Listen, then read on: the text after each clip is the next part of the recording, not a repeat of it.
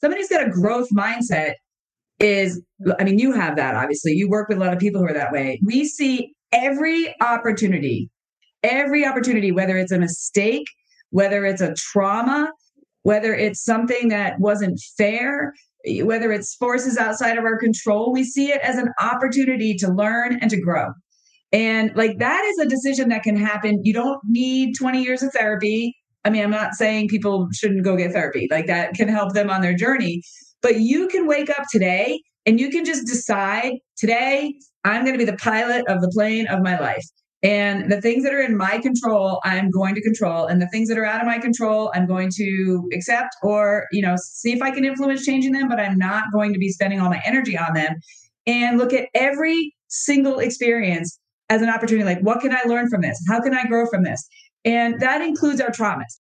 Welcome to The Home Service Expert, where each week, Tommy chats with world-class entrepreneurs and experts in various fields like marketing, sales, hiring, and leadership to find out what's really behind their success in business. Now, your host, the Home Service Millionaire, Tommy Mello.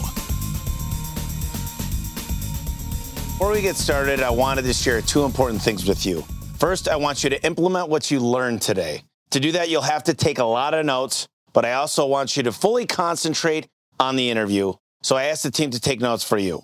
Just text NOTES, N-O-T-E-S, to 888-526-1299. That's 888-526-1299, and you'll receive a link to download the notes from today's episode. Also, if you haven't got your copy of my newest book, Elevate, please go check it out. I'll share with you how I attracted and developed a winning team that helped me build a $200 million company in 22 states. Just go to elevateandwin.com /podcast to get your copy. Now let's go back into the interview. All right, guys. Welcome to the Home Service Expert Podcast. My name is Tommy Mello, and today is going to be so much fun.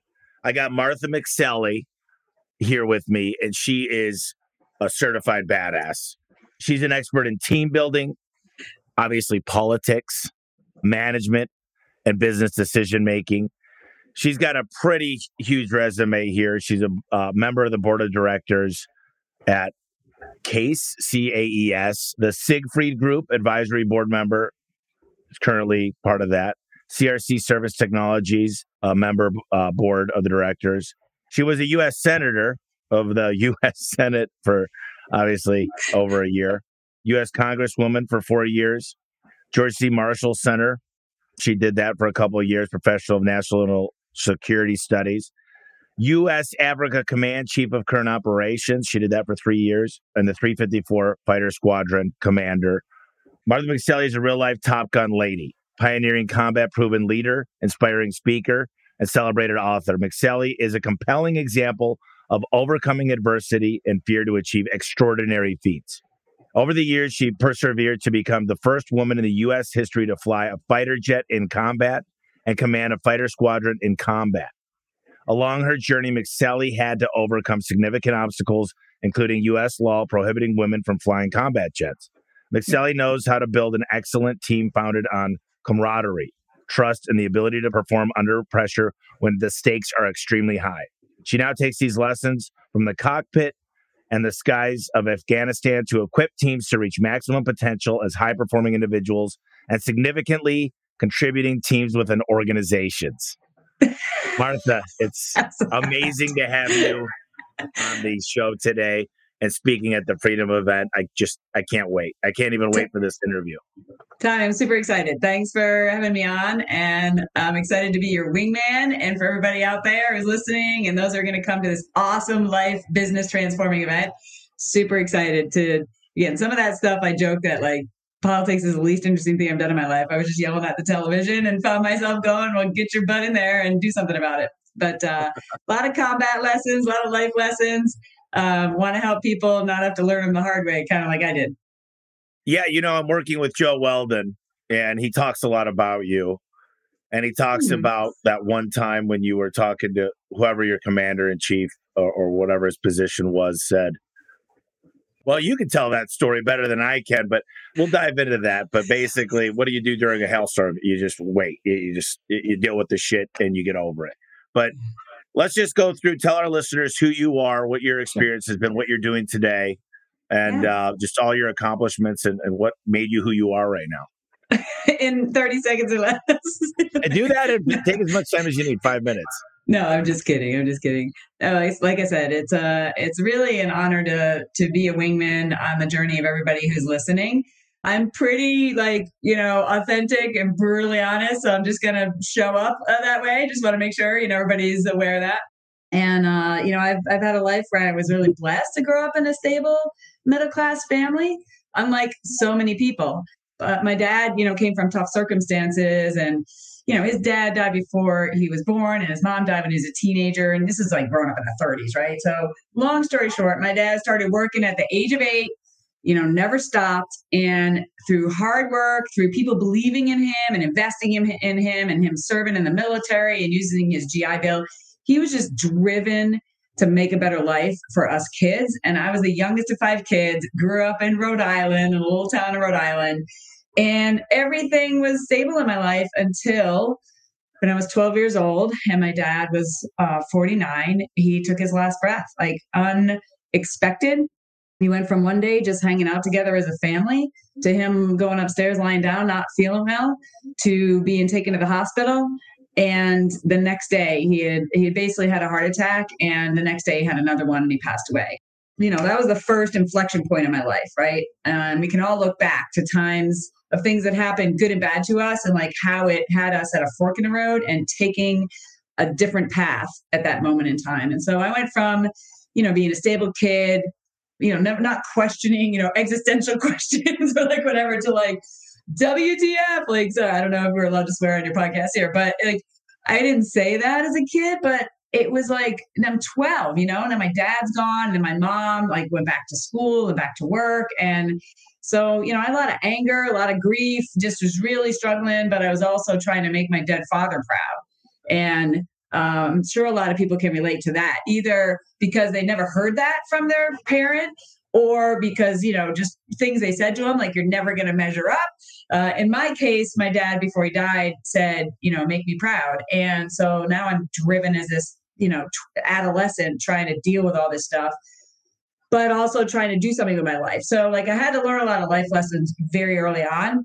And, my time in high school was not easy. On the one hand, I was excelling to make my dead father proud. On the other hand, I was acting out in the grief and experienced some other trauma there where, I share this openly, I was an athlete and I kind of poured my grief into running, which is one of the more socially accepted addictions, to try to deal with your pain. And I could have chose other ones, but I chose athletics. And, then I trusted a coach who then violated that trust. So now I'm it just was a tumultuous time of trauma, of confusion, of, trying to figure out my way.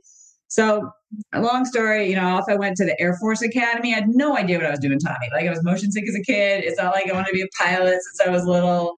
I just was trying to get a good education. I was trying to get away from this predator. I was trying to not saddle my mom with debt or myself with debt. And I also knew, for myself internally, I was driven, but I was volatile and I could have gone either way. And so I just felt like the discipline and the challenge would have been good to kind of channel me in a positive direction so I could do something meaningful with, the attributes that I have.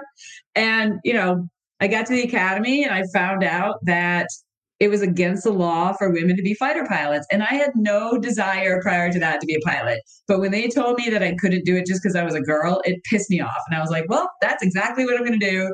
I'm going to be a fighter pilot someday. And people were like, Martha, it's against the law. I'm like, I don't care. We live in America. Laws change. And I'm just going to keep, working hard, keep the dream in my heart, and just keep grinding. I mean, I think back, a lot of my lessons in life, prior to this was very much grinding, which is not the lessons I would want to offer to your listeners right now. I mean, there is a stage of grinding that we have to do, I think, maybe sometimes, but there are maybe easier ways for us to figure out how to succeed and thrive, and excel. And those are the things that you teach, in your home service freedom, right? And at your freedom event. So anyway, I did a lot of grinding, just working my butt off, just trying to make it happen. And then eventually, They, sent me to grad school on a free scholarship after that to Harvard, which was a pretty cool experience. But I was just trying to buy my time to get to pilot training and keep the dream to be a fighter pilot someday. And I was in the right place at the right time with the right grit and the right qualifications. When finally the door opened, I had nothing to do with it. And they looked and saw there were 7 of us women who had earned a fighter, and they gave us the opportunity to break through that barrier. And, the rest is history. I mean, I could share a bunch of combat stories, which I will be doing at the event, about flying the Warthog in combat. I've got some props here I'll show you in a little while, too, from my flying. So you got out of that and you decided to go into politics. And I don't think you ever really want to go back into politics from what Joe told me. Take us through that, and then take us through all these board seats and what you bring. So, 26 years later, 26 years in the military, 6 deployments to the Middle East and Afghanistan. I flew 325 combat hours and was just, again, fortunate. I was in the right place at the right time to be the pioneer when the opportunities opened up and, be one of them. So I was the first woman in U.S. history. I didn't know it at the time. I was just trying to fly my jet, to fly in combat. And then later, first to command a fighter squadron in combat. So 26 years later, I retired as a colonel. I was teaching at the Marshall Center, teaching national security studies and paragliding in the German Alps. Finally, let me just say this. I mean, I was fighting for everybody else's freedoms for 26 years. I didn't have a lot of personal freedom, right? You're in the military. So you're just, it's a lot of 24/7 responsibilities, especially as you continue to move up. And so I was enjoying for a very short season, a little bit more freedom and balance in my life where I could be making an impact, but also have, the ability to get some rest, to, have other freedoms for things that I, would enjoy and, relationship and connection and all the things that really matter in life. And I just found myself, Tommy, I was like yelling at the TV, what are those idiots doing in Washington, D.C.? Why can't they just get their act together? And it's just a part of who I am, much to the frustration of those around me often. If I'm complaining about something, I have to do something about it. It's also a part of our military culture, I think. And so I just quit my job, got on a plane, flew home to Arizona and said, I'm running for Congress. What do I do? Do I file paperwork somewhere? It's a crazy story, right? I would not advise it if anyone's interested in serving. Do not take that path.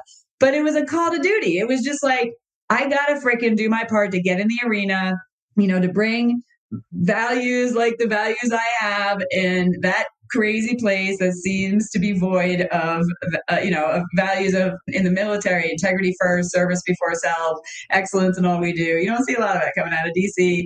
And so I just, was called to serve in this new combat zone. It took me 3 years to get there. But eventually I was elected to the House of Representatives and served 2 terms in the House, and then was appointed to Senator John McCain's seat after he passed away, and served 2 years in the Senate. So now I'm a Martha 3.0. All right. So just for anybody who's listening, right? We go through different stages in our lives, and Martha 3.0. Now I am on the board of directors of 3 companies. My own company is about taking all the lessons that I have learned through life, again, the hard way, lessons in combat, lessons in leadership, lessons in overcoming adversity and not letting your trauma hold you back, and to be able to thrive in life, in business, in relationship, taking all that to audiences, through keynote speaking. And now I'm also going to be launching some online courses I'm really excited about, eventually some adventure retreats. So it's all about just helping people, being a wingman, for people to be able to thrive in their life and their business. And it's just that it's a really exciting time for me. While I'm also, for me, it's a time of freedom for myself too, right? I mean, after 35 years of grinding service, it's about freedom. It's about abundance. It's about abundance to me and through me. It's about impact, and it's about minimum grinding. That's kind of the values of, where I am at this point. A lot of people, they come to shop tours here, and, I've been really, really focusing on getting mentally fit. And that has a lot to do with working out, eating right, getting the sleep, getting the water, the right supplements. And what I realized is it took me 20 years to get into the bad shape I was. And so many people want the silver bullet. Yeah. And I talk a lot about physical because it applies to business. Yeah. I have had to be very disciplined. Last night, my mom, my uncle, my aunt are in town. Me and Bree went out to dinner with them. And, you know, the cake came and the ice cream came and they were all drinking. I passed on all of it. I didn't even eat rice. Mm, and it was very little discipline. It didn't take much for me to do that. And there are times that are harder. But I think about this with business is everybody goes, well, what did you do? How did you do it? And it's not, I just stayed and it was a grind. I mean, there were days where I ran every single call I took. I walked out of the movie theater to go run a job. And they see this success, but they don't know about the days that I couldn't sleep. They don't know about the relationships that were destroyed. They don't know about working nights, weekends, holidays. They don't know about what you give up. And business is not easy and leadership is not easy. If my desk is a mess, everyone's desk is a mess. If I show up late to meetings, they all show up late. And I think there's a lot to be said about consistency and discipline. And everybody's looking for this magic bullet. How'd you do it? And I can't put it in. There's certain things, branding correctly, keeping an eye on KPIs, having great technology, and becoming the best leader that thinks about other people first. Mm-hmm. But you've been experiencing this for a long time. And now that you're on a board seat, what do you think that you would tell people that are literally, they hate Mondays and their life just seems, it seems like there's just, they're in a shitstorm all the time, and they're firefighters is what they are.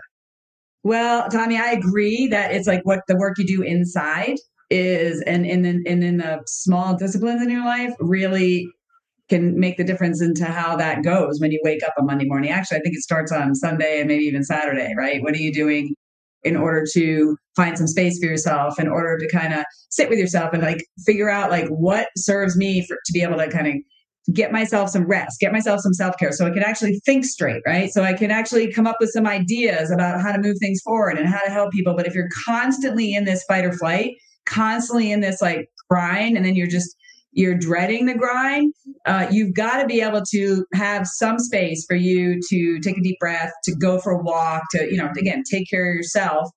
And then it's just a approach of like, what are you doing these micro decisions? Like, you know, like you said, you know, I kind of had no choice in some ways. I mean, I made the choice to go to the academy, but they thrust you into, you have to be present in the moment. I didn't realize this until later. Like when you're in the military, when you're, you know, feel like you're going to throw up doing a bunch of push-ups, when you're looking to the person left and right, you know, trying to carry your pack and make it, you know, there together, you have to be present in the moment. And you have to just decide like, I'm going to be the kind of person who succeeds. And what does that look like? What does that look like for me?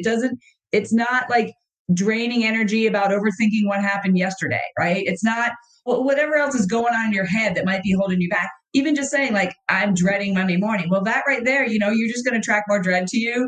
I mean, I understand this more now. I just was experiencing it in the past, right? You're going to attract dreadful experiences to you if you show up in a spirit of dread. But if you show up like, we're a winning team, we're going to figure this out, right? We're going to make sure we have the right people on our team, that they are equipped with the guidance, resources, and the training that they need, that we have a culture of serving and supporting each other. And we're all going to win together like you've created, you know, with your teams, like you're now perpetuating through everybody who you're helping.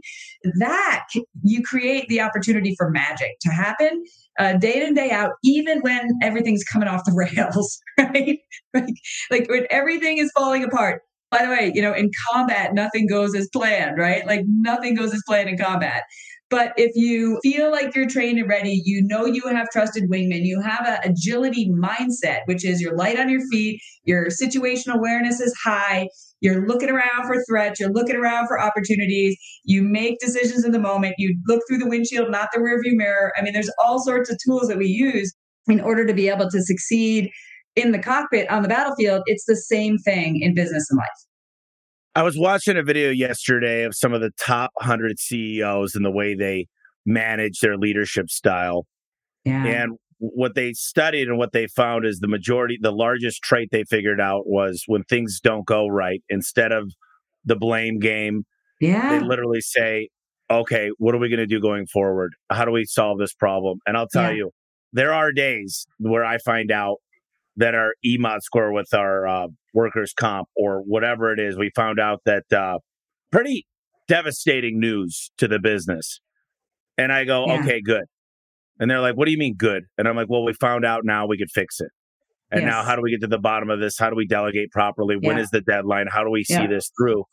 And with great data allows great management, because I always say there's always holes in a boat. It's figuring out the biggest holes and patching those. And I think that's something is not looking in the rearview mirror all the time. Of course, you need to take some time each day and reflect. And I had a hard time reflecting. COVID actually opened up the door for me to look backwards a little bit. Because I'm one of those guys that lived 10 years in the future. Yeah. So what do you think, being part of these boards, being part of the Senate, being part of what you've done with combat flights? Yeah. What do you tell somebody that's just constantly, I see a lot of people out there, so many people, you don't know the way I was raised. I was abused as a child. I got in a drug problem. You don't know. I live in the worst part of Alabama. The market's not the same. You don't understand. I hate Biden. It's always something with these people. Yes. They always have an excuse. There's always a reason they can't get ahead. There's always something. You can't help some of these people. What do you tell these people that always have a reason why they can't get ahead? Well, that is like, somebody's got a growth mindset is, I mean, you have that, obviously. You work with a lot of people who are that way. We see every opportunity, whether it's a mistake, whether it's a trauma, whether it's something that wasn't fair, whether it's forces outside of our control, we see it as an opportunity to learn and to grow. And like, that is a decision that can happen. You don't need 20 years of therapy. I mean, I'm not saying people shouldn't go get therapy. Like, that can help them on their journey. But you can wake up today and you can just decide, today, I'm going to be the pilot of the plane of my life. And the things that are in my control, I'm going to control. And the things that are out of my control, I'm going to accept or, you know, see if I can influence changing them, but I'm not going to be spending all my energy on them. And look at every single experience as an opportunity. Like, what can I learn from this? How can I grow from this? And that includes our traumas. I mean, I survived sexual abuse by a coach who was looked at as a father figure to me after losing my father. Talk about like getting into a cycle. I then survived sexual assault in the military. There's a lot of men and women out there who have been through similar types of traumas and worse than this, that's still driving them and holding them back today, right? Still somehow it's running in the background. It's creating drag on their life and on their business and their relationships. They get triggered or activated by how somebody, you know, interacts with them. If you can come to a place where I look back at those things in my life and I say they happened for me, not to me. I mean, there's a lot of people who use that quote, so I'm not sure who to attribute it to, but these things happened for me, not to me. Had I not lost my dad, had I not been through the abuse by my coach, I don't think I would have had the grit to say, what do you mean I can't fly a fighter jet because I'm a girl? Don't hold me down. Don't hold me back. And that actually could have crushed me, but instead it propelled me on my path. It strengthened me. And we get to, everyone who's listening, you get to reframe your past in order to serve your present and propel you on your future.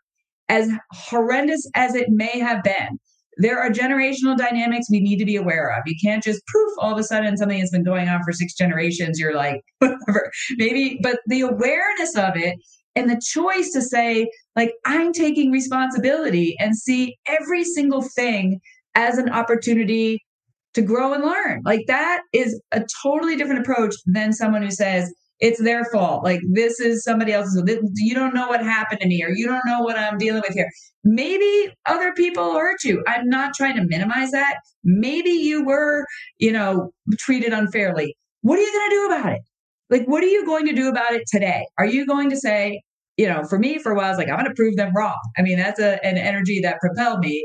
You know, what are you going to do to say, like, you know what, screw them. I'm going to live my own life. I'm going to grow my own business, and I'm going to do it in a way that is helpful for me and my family and those people who I love. And I'm not going to be held back by excuses. I'm the pilot of my life. Like, that's the bottom line, right? And that shift can happen in a moment. It doesn't need to take decades of work. One of the things I always tell people, and I heard this quote years ago, a lot of people say one day. And I say, I want you to reframe that. Instead of saying one day, think about things. Is it one day or is it day one? Yeah. Are you ready? Because everybody says, one day I'm going to get into shape. One day I'm going to really get closer to my parents. Yeah. And as you know, those days are limited. Extremely limited. And I'm very fortunate. My dad barely survived COVID, and now he's golfing again. He's in his best shape. He just turned 70. Wow. And I thank God every day, because literally I'd be lost. Yeah. But you know, it's something I'm preparing for, because tomorrow's not promised for anybody. You know, the best people, the most happy people in the world, you just don't know. I think what Jack Welch said was really remarkable. He was pretty loaded, and he got really, really sick. And he said on his deathbed, now he lived through this, thank God, but he said, I just wish I did more. I wish I spent more. I wish I lived more. I was so obsessed. And I think Steve Jobs probably said, Steve Jobs once said, either you're going to take your food as medicine or you're going to be taking medicine as food. And so, oh, yeah, it's good. Yeah, it's interesting. I wanted to ask you, you wrote a book, Dare to Fly. Yeah. And it really talks about overcoming fear and adversity. Can you talk about one of the key lessons that really discusses your journey of resilience and perseverance? Yeah, sure. Here it is right here. Dare to Fly. Simple there it is. I have it. Yeah, simple lessons in never giving up. I share some stories from life and combat. So I bring you into the cockpit of the A-10, but I also share some of the things that I, share with you. It's not, again, the point is not autobiography. The point is I've been on the journey of healing from trauma, of being freed from stuff that held me back, of doing like really hard things, setting goals and achieving. I decided, I wanted to run the Ironman triathlon. I watched it on TV one day and I'm like, I'm going to run the Hawaii Ironman triathlon. And, Tommy, just like you said, these micro decisions. I didn't just enter and go, run the Hawaii Ironman triathlon. What did I do? I got up and put my shoes on, went for a run at times where maybe my friends didn't want to get out of bed because they were up too late the night before, right? I had to make decisions, consistently make decisions to get myself to a place where, oh, I guess maybe I should run a marathon. Maybe I should run a marathon first. Maybe I should run a small triathlon first, right? And keep the dream, picturing myself, I'm crossing the finish line of the Ironman triathlon, right? It's the same thing of like, I'm going to be a fighter pilot. I said that when it was against the law. People laughed. I said, no, I just decided that's what I was going to do.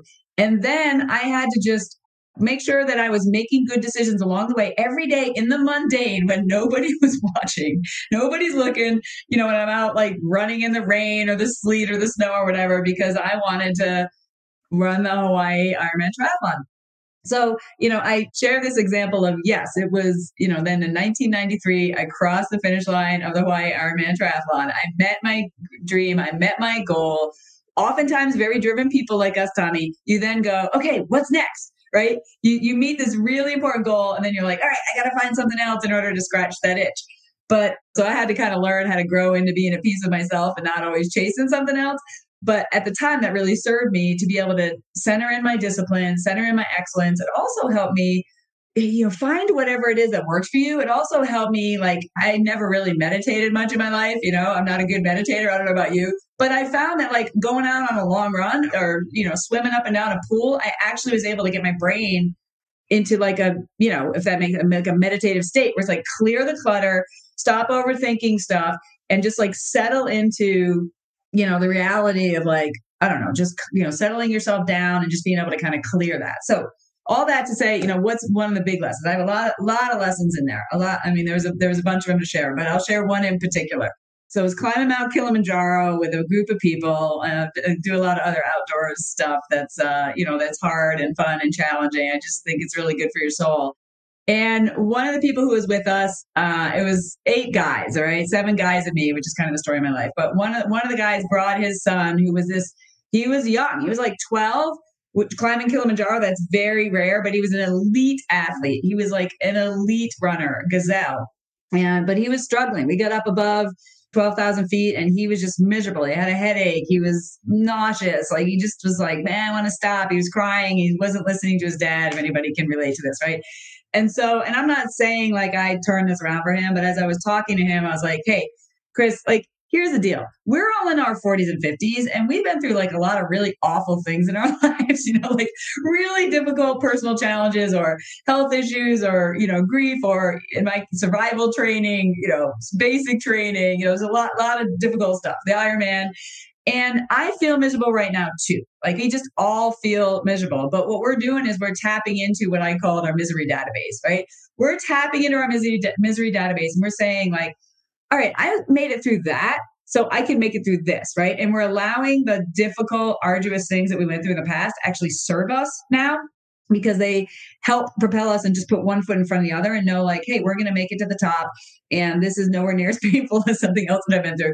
And so the problem with you, Chris, is your misery database is empty. You're a smart kid, you're an athletic kid, and you don't have anything to reach back on right now. But you're building your misery database with this experience. And if you can somehow get yourself to dig deep and to put one foot in front of the other, because that's all it takes is one breath at a time, one step at a time, and find yourself on top of Mount Kilimanjaro for the rest of your life. You're going to be able to say, when you're looking to the left and the right, like, hey, I climbed Kilimanjaro when I was 12. I can do this. And it's going to be able to equip you and strengthen you. And that kid made it to the top of the mountain, Tommy. It was not easy. Made it down. And about 4 years later, his parents sent me a video of him running in the state championship track meet. I think it was in Illinois. And I'm watching these kids all kind of in the front pack. And then all of a sudden, this one kid goes off the front. And I'm sitting there just like crying. I'm like, oh my God, he's tapping his misery database. And he just freaking crushed it. He won the thing. But none of the kids to his left and his right had climbed Kilimanjaro at 12. And not that helped him physically. It helped him mentally. And for the rest of his life, he's now building more and more into his database. So again, I just want to encourage everybody out there. If you've been through difficult things because of life circumstances or what somebody else did to you, or maybe mistakes you've made, maybe things you're beating yourself up about, something you regret you did or something you wish you could take back. If you tap into that misery database for right now, all we have is here, all we have is now. Right? And you're in charge of your life. So if you can tap into that in order to actually equip you and have that become a superpower instead of something that holds you back, that is something I share in the book, and I really want to encourage everybody in their own lives. When you were telling that story, it reminded me of a study that was done. This is years ago, and I don't know the exact stats, but they took rats and they put them in a big tub of water, and the rats drowned after 12 minutes. But what would happen is they learn from each other and they pull a rat out. And when the other rats saw that, they began to think they could get saved. So what happened is they realized there could be a way out. They keep swimming. They went from 12 minutes to 38 hours. And it was the point of it. Yeah. Because it is mentally, and there's a good book, 3 Feet from Gold. There's another good book called Acres of Diamonds. And I think so many people, if they would just persevere, they would just get through. They're so close to the end zone and they spike the ball and they give up. And a lot of people have a side hustle and they don't give back. Before we continue the interview, I wanted to let you know about something crazy we're putting together for the Freedom event. We're calling it the Freedom $81,000 giveaway. And this is real. During the event, you'll have an opportunity to enter an amazing promotional drawing and win one of the following 5 amazing prizes. Prize 1, we're going to do a full rebranding package with Dan Antonelli's agency, KickCharge. Over a $20,000 value. Prize 2, we're going to give away Al Levy's operational manual systems. That's over $9,000 that you would pay. Prize 3, we're going to do a one-day sales trading with the famous Joe Crisara. That's $12,000 of value. Prize 4 is a 2-hour consulting call with my right-hand guy, one of the smartest people I know, Jim Leslie. That's over 10 grand. And prize 5, I'm going to come to you. I'm going to fly out and spend a half day in your office, meeting you, looking at your operations, and showing you the path to elevate your business. That's a $30,000 value. So listen, this is going to be the event of the year, the Freedom event. And if you're still planning to go to the Freedom event, but haven't got your tickets yet, you can go to tommymello.com /freedom and get your ticket. Now let's get back to the interview. The biggest mistake I see, Martha, with most business owners, they're a technician mindset. They're very good at doing their trade, but they never learn how to run a business.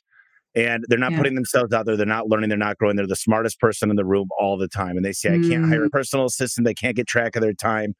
And what ends up happening to them is they never look in the mirror and say, it's my fault. And they get this lifestyle business.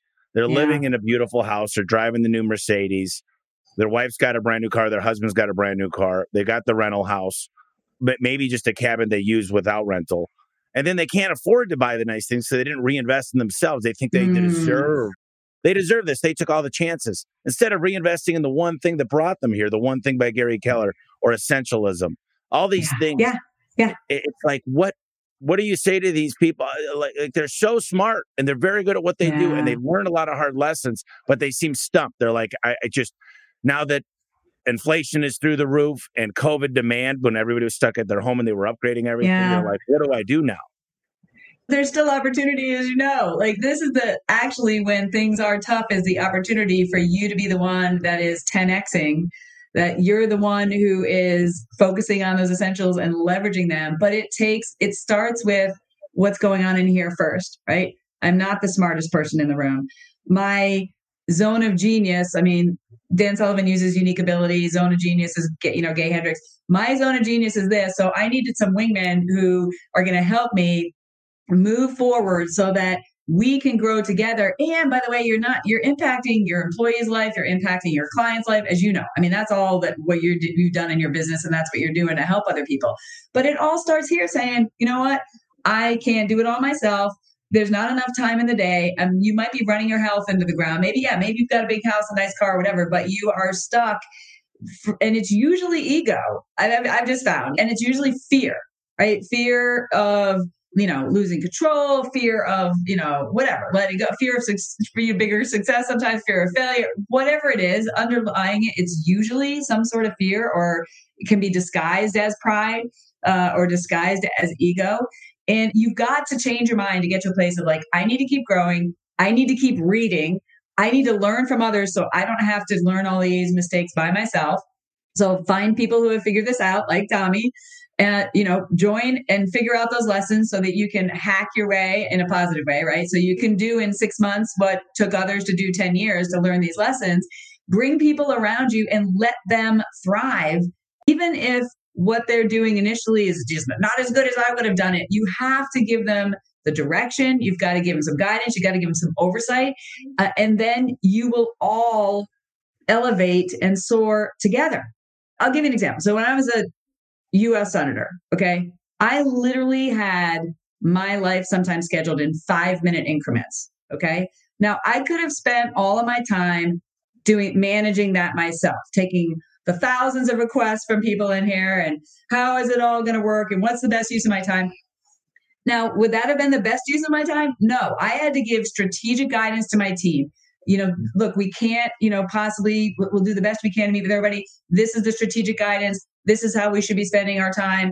And then I let them run my schedule. I mean, I just showed up and could be fully present to engage with my constituents, to engage at the hearings, to engage at whatever I was asked to do. So I could be the senator, right? So you're the business owner.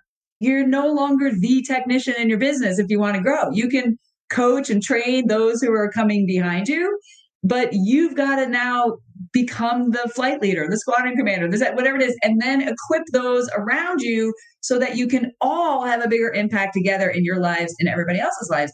If you want to stay limited and you want to stay stuck and you want to stay unsatisfied, that's your choice. Just look yourself in the mirror and say, this is what I'm choosing to do. If you don't, then you have to put some of your pride aside, put some of your ego aside, put some of your fear aside, and let other people in. You got to give them guidance and oversight. Some people think, I can't delegate. Delegate isn't fire and forget, okay? Delegate isn't like, I told someone to do it as I was walking by them and then they weren't in my head. They didn't hear everything I meant and all the context and my decades of experience and see they didn't do it right. That's not delegating. That's crappy leadership, I almost swore. That's crappy leadership on your part. That's not how you delegate.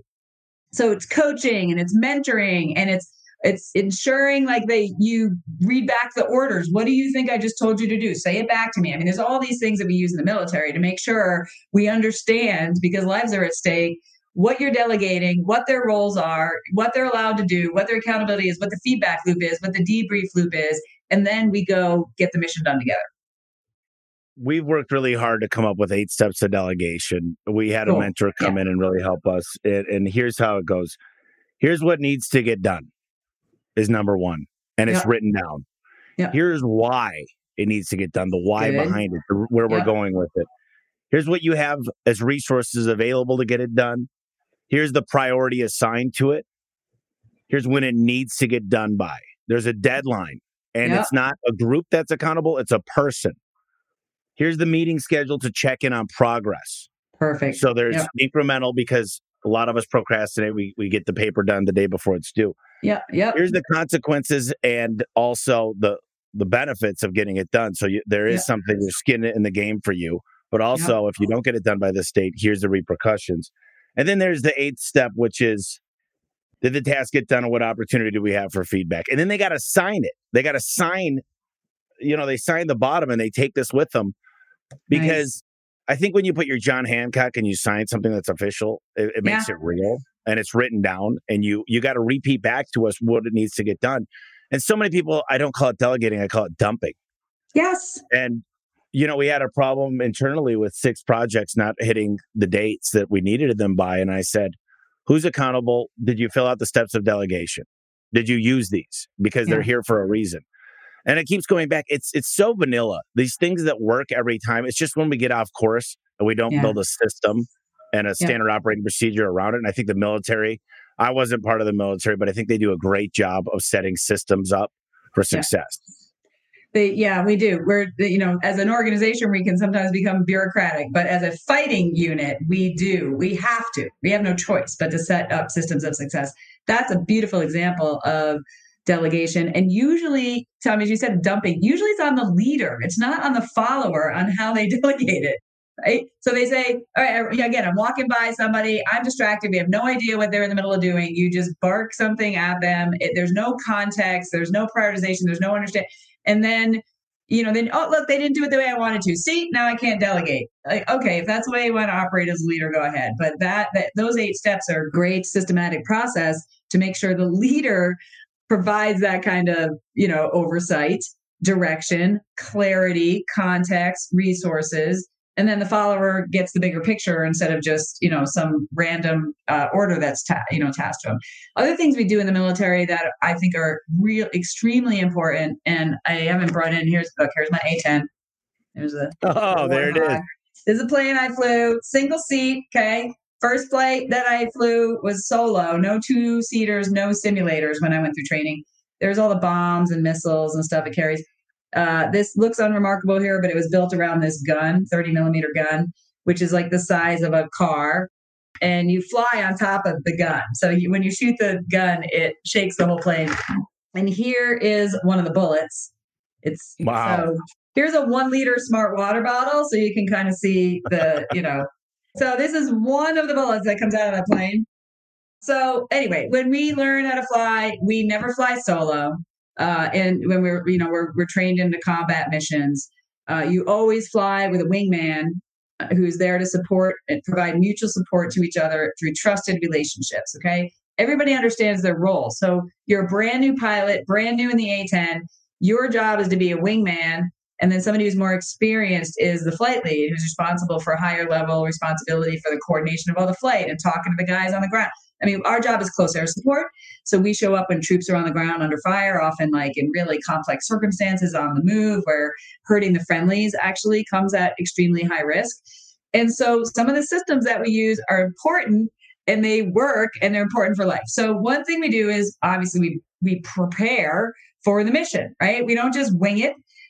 We have a detailed way that we consider, even if we don't know exactly what we're going to be called to that day, what's going on with the weather, what's going on with the big picture of the operations, like how are we going to operate with each other in our communication? And what about contingencies? What if this happens? What if that happens?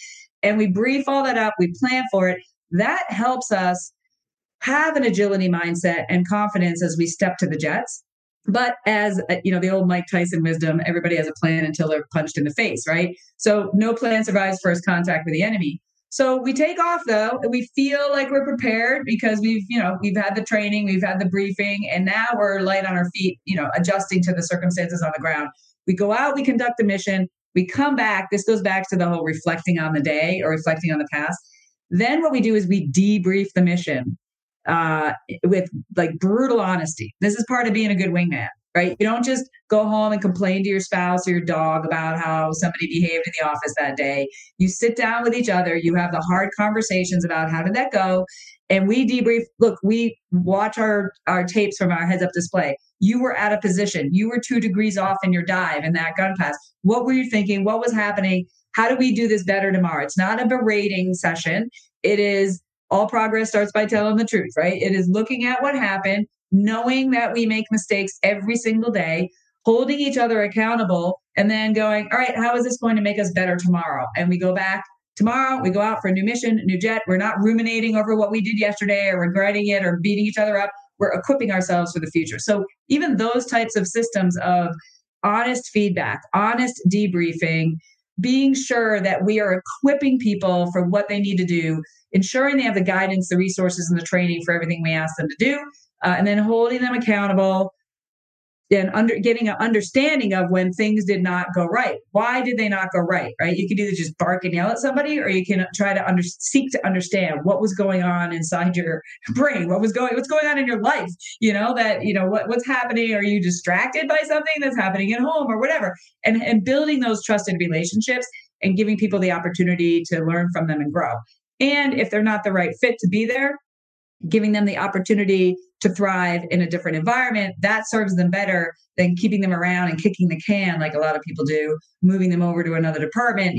This is, more non-flying positions, instead of freeing them up to learn their lessons and find a path for themselves to actually thrive. I know there's a lot in that. There is. It's a great lesson. And I really appreciate the debrief and being prepared, because we talk about, we train and then we retrain and then we train again. And we live in this cycle at A1 Garage Door Service of training. It's like part of day to day. There's a morning mojo call. There's Thursday, hour and a half. There's retraining. Yeah. There's ride-alongs. There's coming back to Phoenix. And it's a constant, you got to be comfortable with training. And people don't like it. They're like, put me in the game. Well, I played sports and I did 10 practices, 2 a days to play one game. Exactly. And I don't think people understand.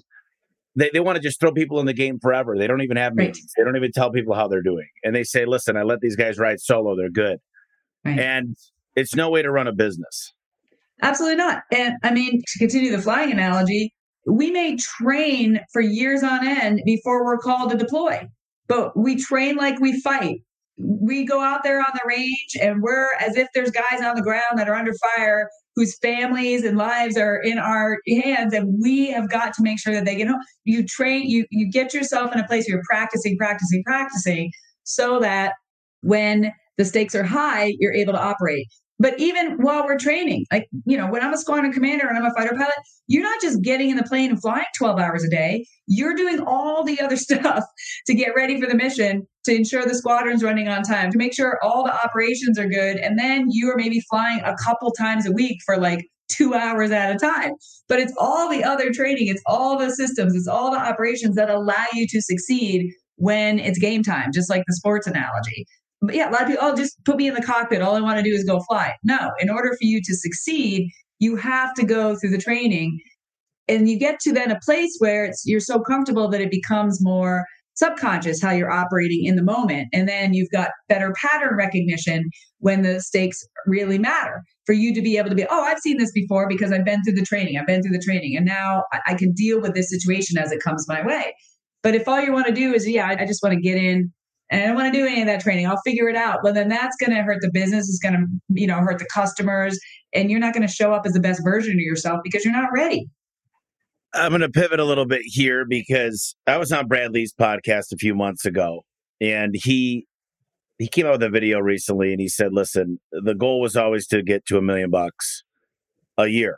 And then it was $1 million a month. And then it's $1 million a day. And a lot of us think these goals, once we hit them, that'll bring us happiness. But they're not happy in the now. They're not happy in the process. And what I've done personally is I look at what my day's like, and I look at the things that I begrudge, and I look at the things that I don't like, and I just hire for that position of somebody that's going to do a better job than me, literally much better, because they enjoy it. They're passionate about it. And so I built a life of things that I actually love doing. And I don't love doing cold plunges, but I've gotten comfortable. I don't love going to the gym like some people do for an hour and a half, but I do it, and I've learned to make it as comfortable as possible. Yeah. And a lot of people say this, and I say this a lot on the podcast, is I love my life. I really am fortunate. And it's not about the money or the health of the time. It's about a combination of a lot of that and just doing what I want, when I want, with who I want. Complete freedom. That's why I named it Home Service Freedom. Is everybody has their own definition of freedom, but it really is about taking people with you and living your best life. And I guess, when is enough for people? Because I've got a growth mindset that even when I hit a goal, it's celebrated and it's time for the next chapter, turn the page. Yeah. Tommy, how long, did you always feel this way? Or did you always have, when do you think you turned the corner to be like, okay, chasing the dream or the number or whatever is not the root of my well-being? I grew up in a very, I will say, I wasn't poor, but by no means. It was a 1,300 square foot house. And, I had to help my mom pay bills when I was, young because she worked 3 jobs. And I just said the money needs to become, I needed to reach the point where I could help everybody out. And that's when I kind of, when the money started giving me dividends and I realized that I don't have to be the guy making the money, I could actually build a team. And when I got that freedom, it changed everything, because then I wasn't stressed out for the people around me.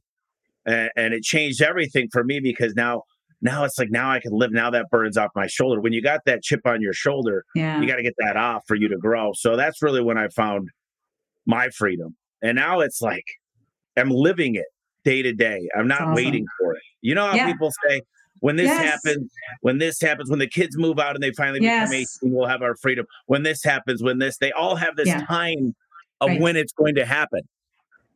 Right. But the reality is it's now.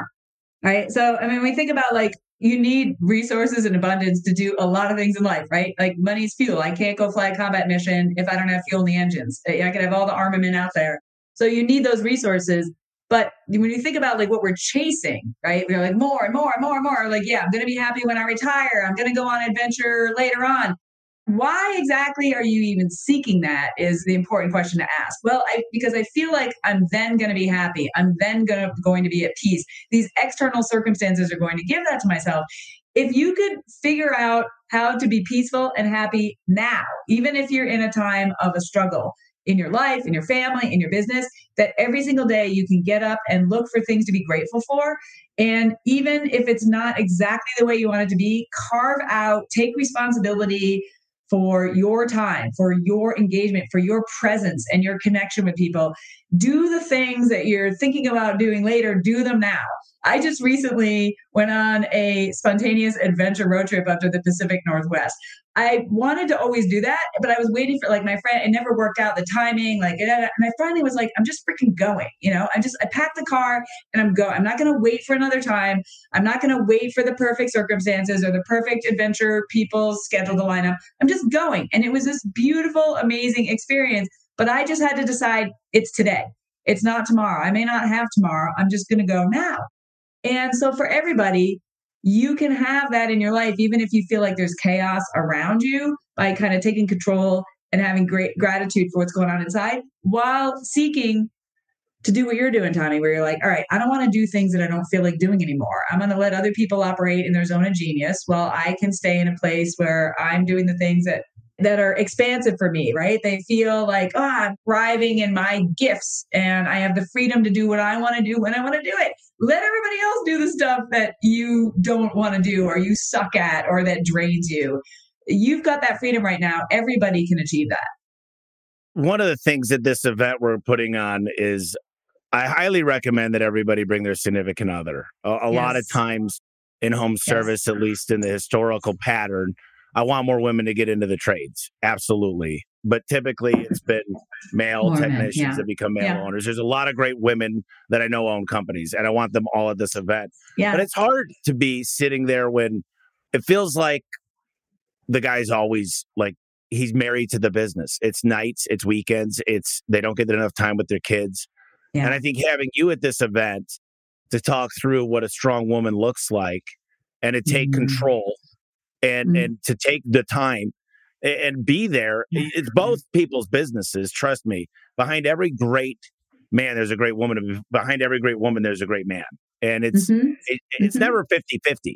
But I think there's a lot to be said about somebody that's motivating you and pushing you up and helping out in the business. And I think everybody should bring their significant other to this, because Martha's going to bring down the auditorium. I agree. No, I totally agree. And for everyone who's listening, who you are, you're grinding, you're building your business, and like you can always come up with another reason why it needs to be always at nights, always on weekends. You have got to take some time for the things that are first responsibilities and priorities. That's yourself, that's your marriage, that's your kids, right? Look, I get my dad. He wasn't in home services, but he was driven to make a better life for us kids. That, like, it was his get out of bed every day, figure out how to have us not have experiences like he had, where, there was scarcity and there were challenges, there was struggle and all that. And I'm grateful for that. But he died at 49, Tommy. Like, I would have rather he was here now. I would have rather that he would have been here for all these important milestones in my life than be so focused. And I'm not saying he, you know, I mean, he kind of worked himself to death, right? I mean, I love my dad. I'm saying that out of honor, but you know what I'm saying? Like, think about your own balance with what you're doing and what you're building and how you're doing it and your other core responsibilities. And you can do them all. You can do them all, but you've got to figure out how to work smarter, not harder, which is all the stuff that Tommy coaches, in order to build great teams so that you can be there for your spouse. You can be there for your kids. And yeah, definitely bring your spouse. And for those women who are in the industry, I mean, I was in a fighter squadron. I was usually the only girl, and I was in Congress. It was pretty similar. So I'm pretty, you know, familiar with operating in those types of environments. And you women are amazing badasses, and I'm super excited to meet y'all. I got some quick questions to close us out if you got a few minutes. Okay, sure. So we talked about a lot of stuff here. What are some of the things the listeners can expect from you on stage at the Freedom event? Well, I'm going to bring you into the cockpit of the A-10. You're going to feel like you're flying in a Top Gun mission in combat, and what it's actually like. You know, for those, hopefully everybody's maybe heard of or seen Top Gun, right? Feel what it's actually like to be in those circumstances. And so I'm going to tell you some really cool stories, but then I'm going to take these lessons that I learned in the cockpit, and you may not ever fly a fighter jet. That's not the point. The point is that you're going to be moved for what's going on in your own life. My hope and my prayer would be that, like, whatever it is that you're struggling with, whatever you're challenged with, you're going to be inspired. You're going to have actionable takeaways. You're going to have specific ways. And this is not, you have a bunch of amazing speakers, right? Specific ways for you to 10X your life, your business. So it's not 10 years from now, right? What's happening in the next 10 days after you leave this event? There's going to be transformations that are happening in your life. If you show up, you're open, you're ready to grow, you're ready to learn. And I'm just going to be so excited to be there as a wingman, to be able to help inspire and equip you for your journey so that you can soar through any turbulence. You can build trusted teams with trusted wingmen. You can conquer any challenge that comes your way. You can overcome the crap you've been through in your life, and you can live an amazing life and have an amazing team and business that's filled with abundance and filled with freedom and more opportunity. The best is yet to come. I love it. So to close this out, you got to order Martha McSally's book, Dare to Fly. I'd recommend reading that before November 1st, 2nd and 3rd in Orlando. If someone wants to reach out to you, between here and there, Martha, what's the best way to do that? Yeah, my website's MarthaMcSally.com. I'm on all the social media at Martha McSally. Booking at MarthaMcSally.com is my business email. And like I said, Tommy, I'm keynote speaking right now, but what I'm really excited, I'm also going to be launching an live masterclass, an online course geared towards women, helping women find courage and confidence. And I'm super excited about this. So I'm going to be building some other ways to be able to help people and be a wingman for others so that fear and other things don't hold them back. But they can see all that on my social media or on my webpage. And in your life, is there any books, like obviously The E-Myth, The Ultimate Sales Machine, Richest Man in Babylon, Napoleon Hill, Dale Carnegie? We get a lot of the books, the Bible, but is there any books that are outside of the norm that really like moved your soul and pushed you forward? You know, I'm a voracious reader, especially in this season of my life. And I would say I feel like I'm now even having a deeper understanding of some of the things that actually help me to thrive through difficulties in life. So one I recently read is called The Untethered Soul. And just deeply moving. These are all a little spiritual in nature, but they're very practical. And The Power of Now is another one. So these are not practical sales books. These are helpful for us as human beings, all of us, to figure out how to be unstuck from the past and not fearful of the future in very practical ways for us to be able to live for what we're intended to be on this planet. So, I mean, I've got a whole bunch of other ones. I mean, when it comes to like productivity and it comes to like decision making, Essentialism is a great one. Atomic Habits is a good one. Tiny Habits is a good one.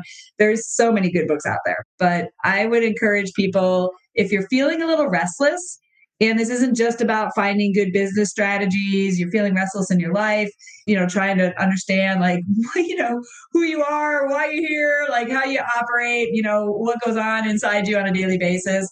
Untethered Soul is a really good one, and Power Now as well. And finally, we talked about a lot of things, kind of overcoming fear, living in today, making the changes you need to live your best life. But I'll leave it up to you to close this out. Maybe we didn't talk about something. Maybe you want a final message for people to resonate on. So I'll give the floor to you to kind of close this out. Yeah, thanks, Tommy. Well, first, I want to encourage everybody, come to the event, okay? Bring your spouse to the event. If you're looking for opportunities to transform your life, if you feel like you're tired, you're worn out, maybe you're looking at like, oh, I don't know if I can afford it. This is an investment. So it's freedomevent.com, right? Yep. freedomevent.com. And this will be an investment in your life, your family, and your future if you come to this. So I just want to encourage you to do that. And I just want to speak to you where you are today. If somebody's just really struggling, they're burnt out, they're tired, they're, you know, they got challenges going on in their life and their business and their family and their relationships. You know, maybe they've been through difficult things in the past that's holding them back, or made their own decisions. You know, if I'm talking to you, like maybe you've made some bad decisions in the past and you just feel like I'm not worthy, I'm not enough, and, you know, I don't deserve this kind of abundance and freedom. I just want to encourage you that that is all a lie.